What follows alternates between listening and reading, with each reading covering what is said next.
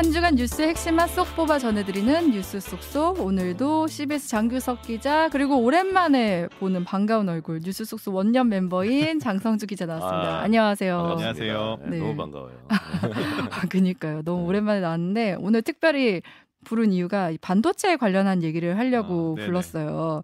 윤석열 대통령이 반도체 동맹을 강조하면서 이번 주에 네덜란드를 다녀왔잖아요. 네, 맞습니다. 네.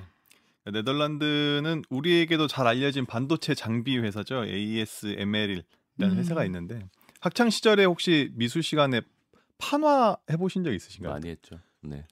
요즘에는 어떻게 하는지 모르겠는데 저도 해보긴 해봤거든요. 고무판 이렇게. 사가지고 네. 사- 찍는 건데 목판도 해봤어요. 네, 이 ASML이 그러니까 이제 첨단 반도체 회로 인쇄 장비 회사다. 음. 너무 아주 그냥 회사 이름 자체가 모든 것을 담고 있는 음. 그런 회사인데 음.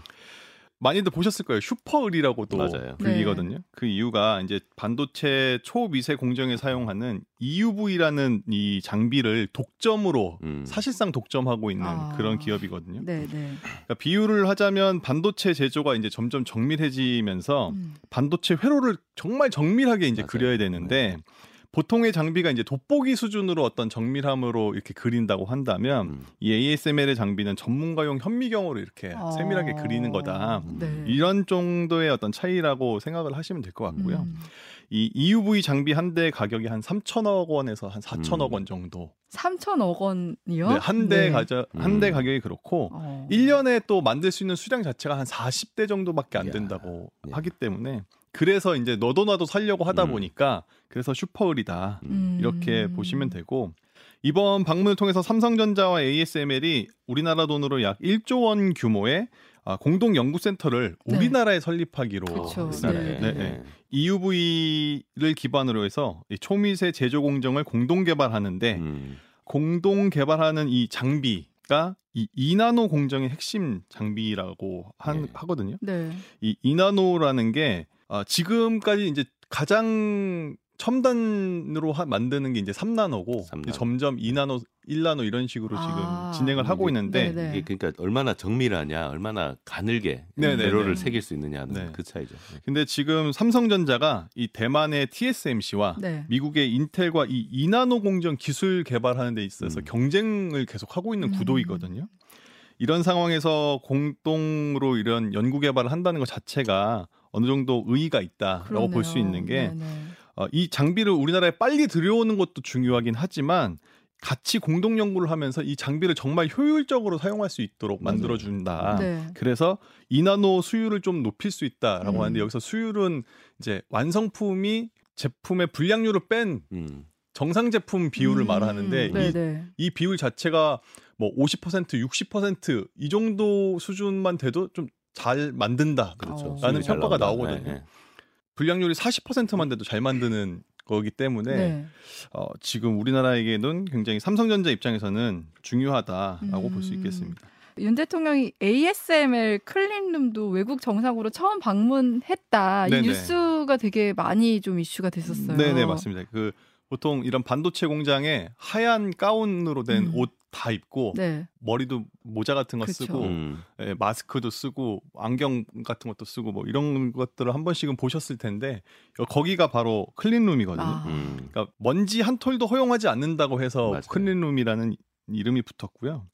요즘에는 그 기술 유출이 문제가 많이 되고 있는데 이게 전문가들을 좀 이야기를 들어보니까 클린룸을 반도체 관련 전문가들은 이 클린룸을 한 바퀴 돌아보는 것만으로도 아. 그 공장을 control CV해서 복사를 할수 아, 있는 정도의 네. 어떤 그런 게 있대요. 아. 그래서 이게 정말 기술의 그러니까 클린룸을 보는 것 자체만으로도 굉장한 기술력을 보여줄 수 있는 것이어서 음. 그 정말 이제 보여줄 수 없는 그런 곳인데 중국인 이게 출입 금지겠네. 그럼.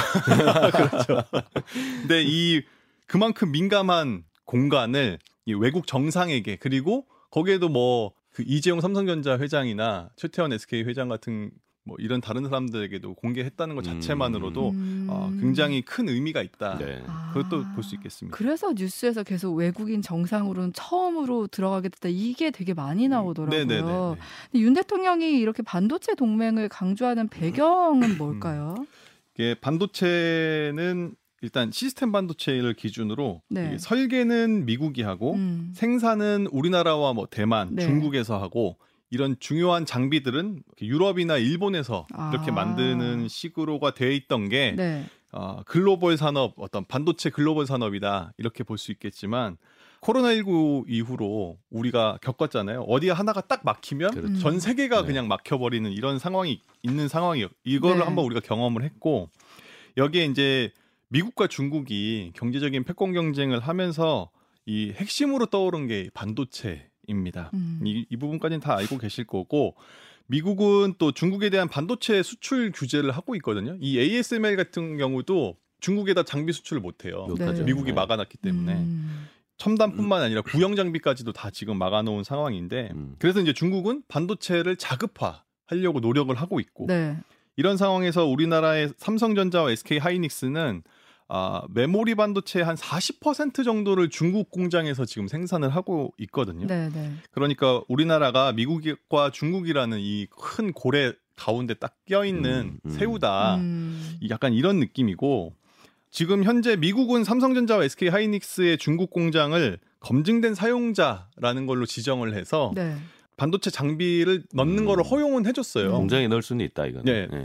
허용은 해줬지만 이게 어디까지나 사실 임시 방편이죠. 미국이 음. 또 언제 갑자기 안 돼 이렇게 어, 규제 해 버리면 네, 바꿀 수도 있기 때문에 사실 조금 임시 방편이라고 볼 수 있고 이런 배경에서 미국은 지금 반도체 설계, 생산 음. 모든 거를 이제 자국에서 하려고 하고 있거든요. 그렇죠. 네, 네. 이른바 이게 이제 공급망 재편이라고 부르는 것들이고 이 공급망 재편이 지금 국제 정치하고도 맞물려 있는 게 이게 미국 이외의 반도체 거점이 우리나라, 대만, 일본 이 나라들이 다 지금 중국하고 인접해 있는 네. 국가입니다. 그러니까 예를 들어서 뭐 최악의 경우긴 하지만 미국과 중국이 지정학적인 위기로 어떤 충돌이 발생을 한다라고 했을 때 우리나라는 과연 어- 어떻게 될 것인가 음. 이게 가장 핵심이 되겠죠. 네. 근데 앞서서 말씀드렸다시피 메모리 반도체 40%를 중국에서 만들고 있고 또 우리나라에서 만드는 메모리 반도체의 50%는 중국으로 중국으로 수출을. 하고 네. 있는 상황이거든요.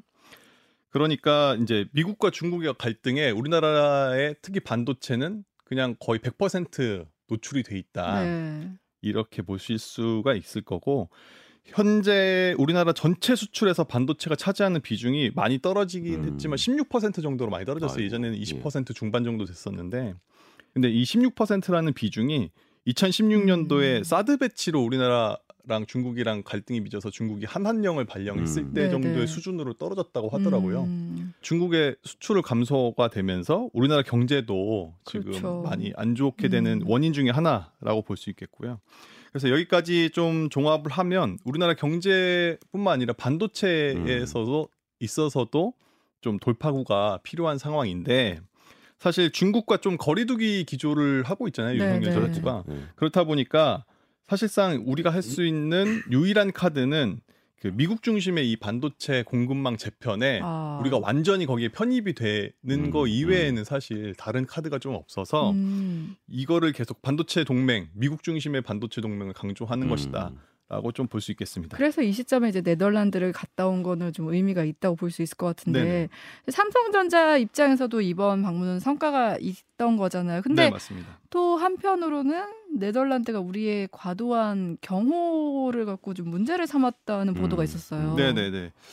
놀랍게도 중앙일보에서 나온 네. 보도였는데 이 복수의 소식통을 인용해서 네덜란드 정부가 최영찬 주 네덜란드 한국 대사를 초치했다라고 아. 보도를 했습니다. 네. 이게 보통 초치는 많이 들어보셨을 뭐 외교적 그렇죠. 문제가 있을 때 우리 독도 불러드는, 문제 네. 때 일본에서. 우리나라랑 일본이랑 뭐 독도 문제나 아니면 음. 뭐 위안부 같은 문제로 음, 아주 음. 굉장히 예민한 문제로 문제가 생겼을 때 상대국의 대사를 불러다가 뭐라고 할까요? 혼낸다고 할까요? 음. 뭐 그런 의미인데 그렇죠. 그 이게 네덜란드가 이렇게 한 이유가 우리나라가 이제 경호를 이유로 뭐 방문하는 곳에 엘리베이터 면적을 요구했다. 아. 그리고 이 ASML의 클린룸에 이렇게 들어간 인원을 제한을 했는데 네. 음. 이거를 뭐좀 늘려달라. 늘려달라 뭐 이런 식으로 요구를 했다. 음. 이렇게 구체적인 사례를 조목조목 열거하면서 불만을 어. 이야기했다라는 내용이거든요. 근데 이거에 대해서 뭐 외교부는 초치가 아니라 의전과 관련된 협의를 위한 목적으로 음. 네덜란드와 그 대사가 만난 거다 이렇게 해명을 하긴 했는데 음. 제가 여러 경로를 통해서 좀 확인을 해보니까 네덜란드 정부가 최 대사를 부른 건 맞고 네, 네. 네. 그 부른 내용도 우리나라 의전에 대한 우려와 당부 사항을 이렇게 전달한 음. 이 내용은 맞다 보니까 음. 뭐 초치라는 표현이 어느 정도 어떻게 뭐 들릴지 모르겠지만 네, 네. 초치에 근접했다고는 좀 볼 수 있을 것 같습니다. 음. 근데 2나노 반도체를 지금 삼성은 아예 바로 2나노로 음. 지금 바로 뛰어넘으려고 하고 있고 음. 2나노로 직행을 하려고 하고 있고 TSMC 같은 경우는 이제 2.5나노 아. 이런 식으로 이제 여러 가지를 좀 세분화해서 네, 예, 네. 가는 그런 그걸 밟고 한 번더 2나노로 가겠다 이런 전략을 하고 있는데 네. 누가 요 기술 경쟁에서 우위를 점할 건가 이런 거를 음. 한번 보는 것도 예, 좋을 것 같아요. 근데, 그러네요. 예, 예. 네, 그리고 장규석 기자가 이렇게 반도체에 좀 일가견이 있으신 것 같은데 음. 오늘 갖고 온 얘기도 반도체와 관련해서 갖고 오셨다고요. 네, 반도체 얘기를 하려면 빼놓을 수 없는 게 대만입니다. 아, 네. 그렇죠. 네.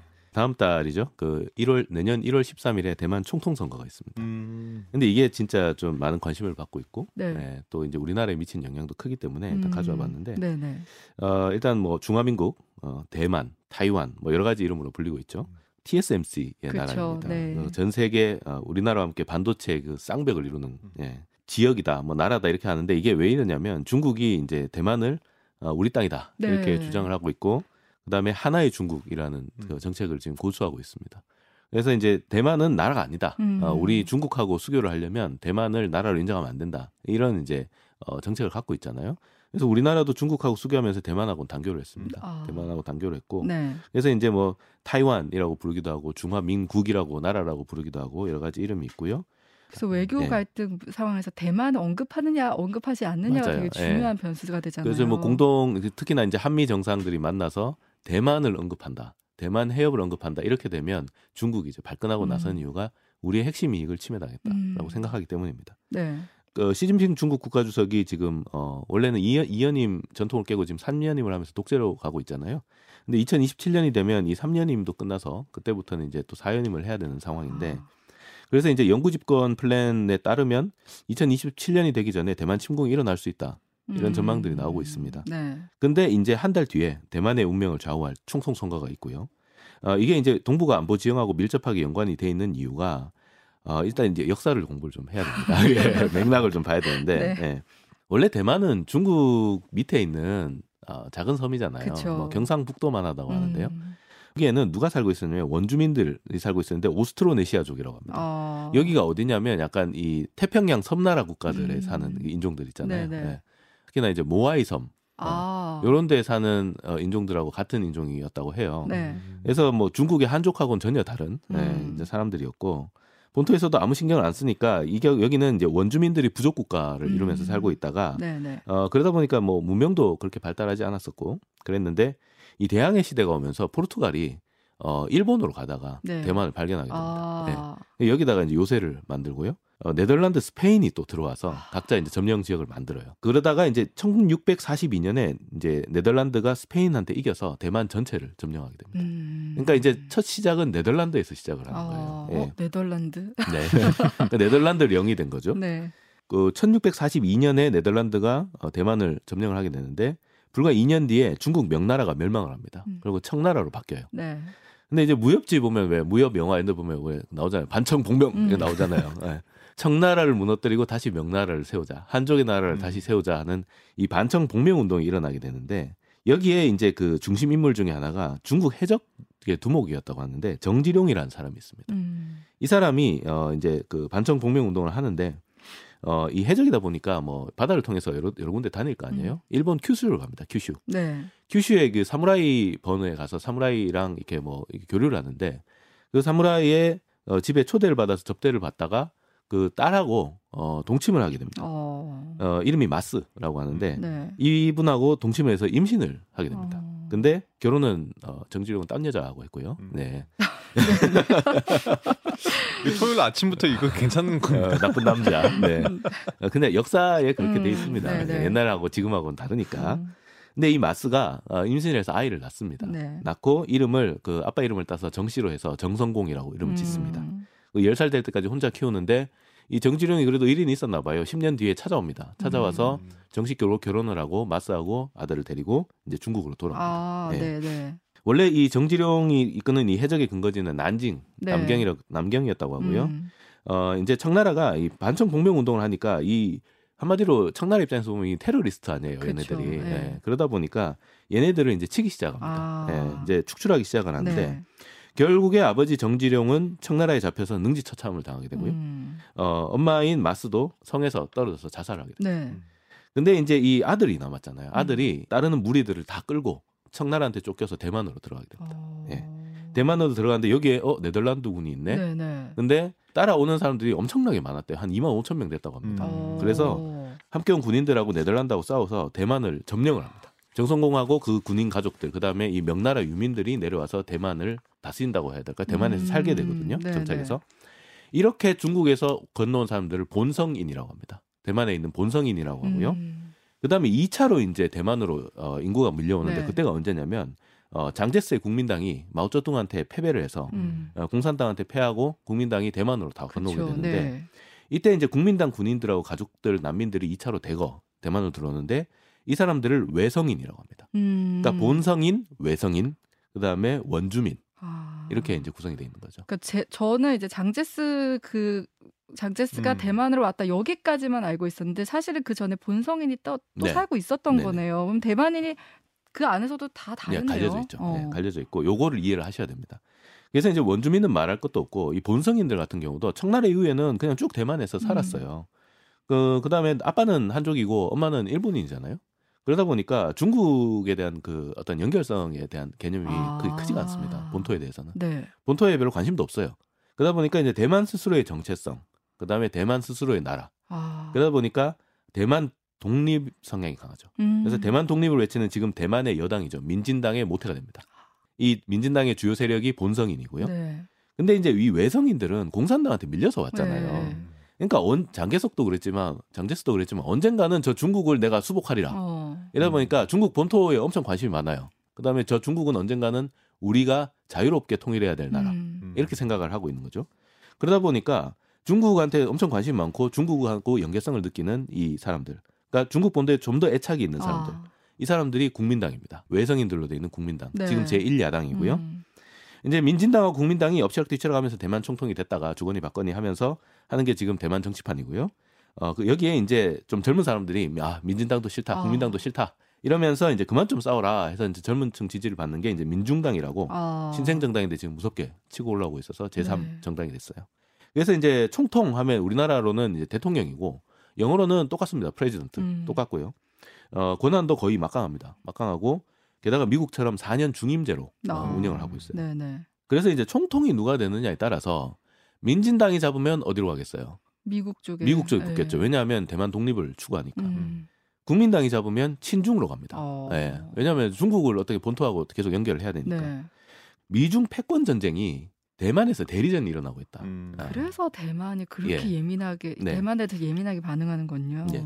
그래서 이제 지금까지 이제 여론 조사를 보면 민진당에서는 라이칭더 부총통이거든요. 지금 부총통인데 한 35%. 음. 그다음에 허유이 국민당의 이제 신페이 시장인데 32%. 어 네. 비슷비슷해요. 그다음에 커원저 민중당 타이페이 시장이 17% 정도 되는데 어, 이 커원저가 한 20 몇 프로 정도까지 올- 치고 올라왔다가 지금 네. 떨어지는 중이에요. 어, 근데 민중당의 지지율이 떨어지면서 이제 민진당하고 국민당 양강 구도로 지금 재편이 되고 있습니다. 약간 우리나라 정치 상황이랑 좀 비슷한 것 비슷비슷하죠. 같아요. 네, 우리도 예. 이제 뭐 신당이 나온다 만다 이런 음. 얘기도 하고 있고 양당이 나눠서 이제 분점하고 있는데 네. 여기 우리나라 같은 경우는 이제 조금 더 이제 뭐 보수 진보 그다음에 이제 북한에 대해서 어떻게 생각하냐 그쵸. 이런 쪽 그, 네. 그, 그다음에 미국에 대해서 어떻게 생각하냐 그쵸. 이런 쪽이 강한데 어 대만도 비슷합니다. 음. 그러니까 친미냐 친중이냐를 갖고 서로가 이제 노선이 갈리는 거죠. 네.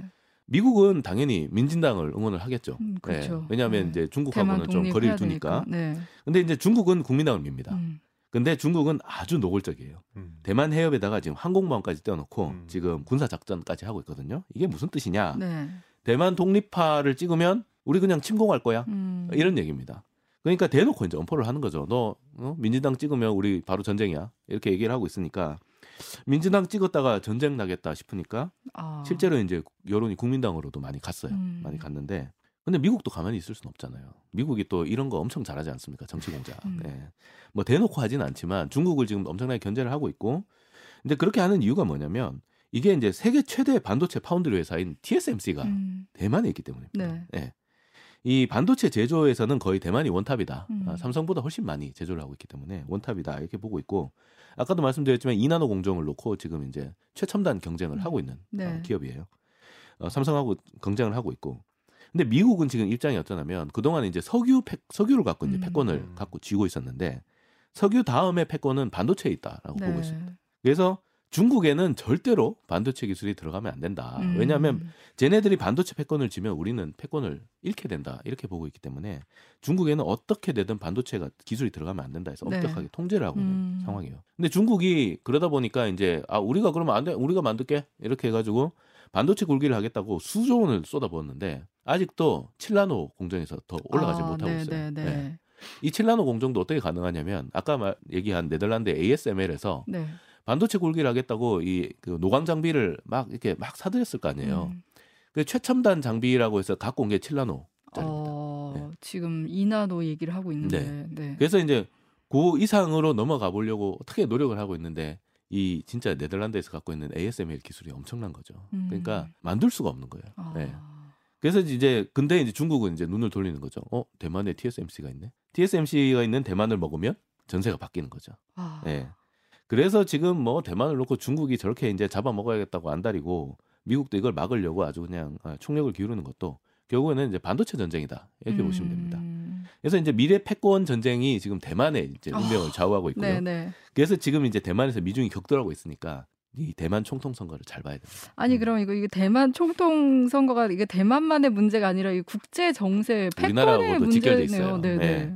왜냐하면 차기 총통이 친미가 되냐, 친중이 되냐 이게 이제 갈라지는 선거가 되고요. 네. 지지율 격차가 지금 거의 오차범위 아니에요. 그러다 보니까 아무도 지금 예측을 할 수가 없는 상황이에요. 어. 그러다 보니까 지금 미국도 중국도 지금 애가 타죠. 애가 타고 그다음에 민진당이 다시 집권하게 되면 중국은 무력으로 대만 통일하겠다. 지금 엄포를 놓고 있고요.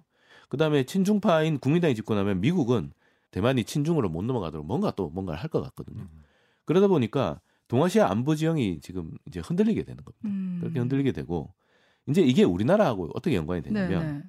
중 아까 이제 반도체에도 연관이 되지만 음. 중국이 실제로 대만을 침공하는 시나리오가 이제 등장하게 되면 주한 미군이 움직이는 걸 묶어놓기 위해서 북한을 움직이게 됩니다.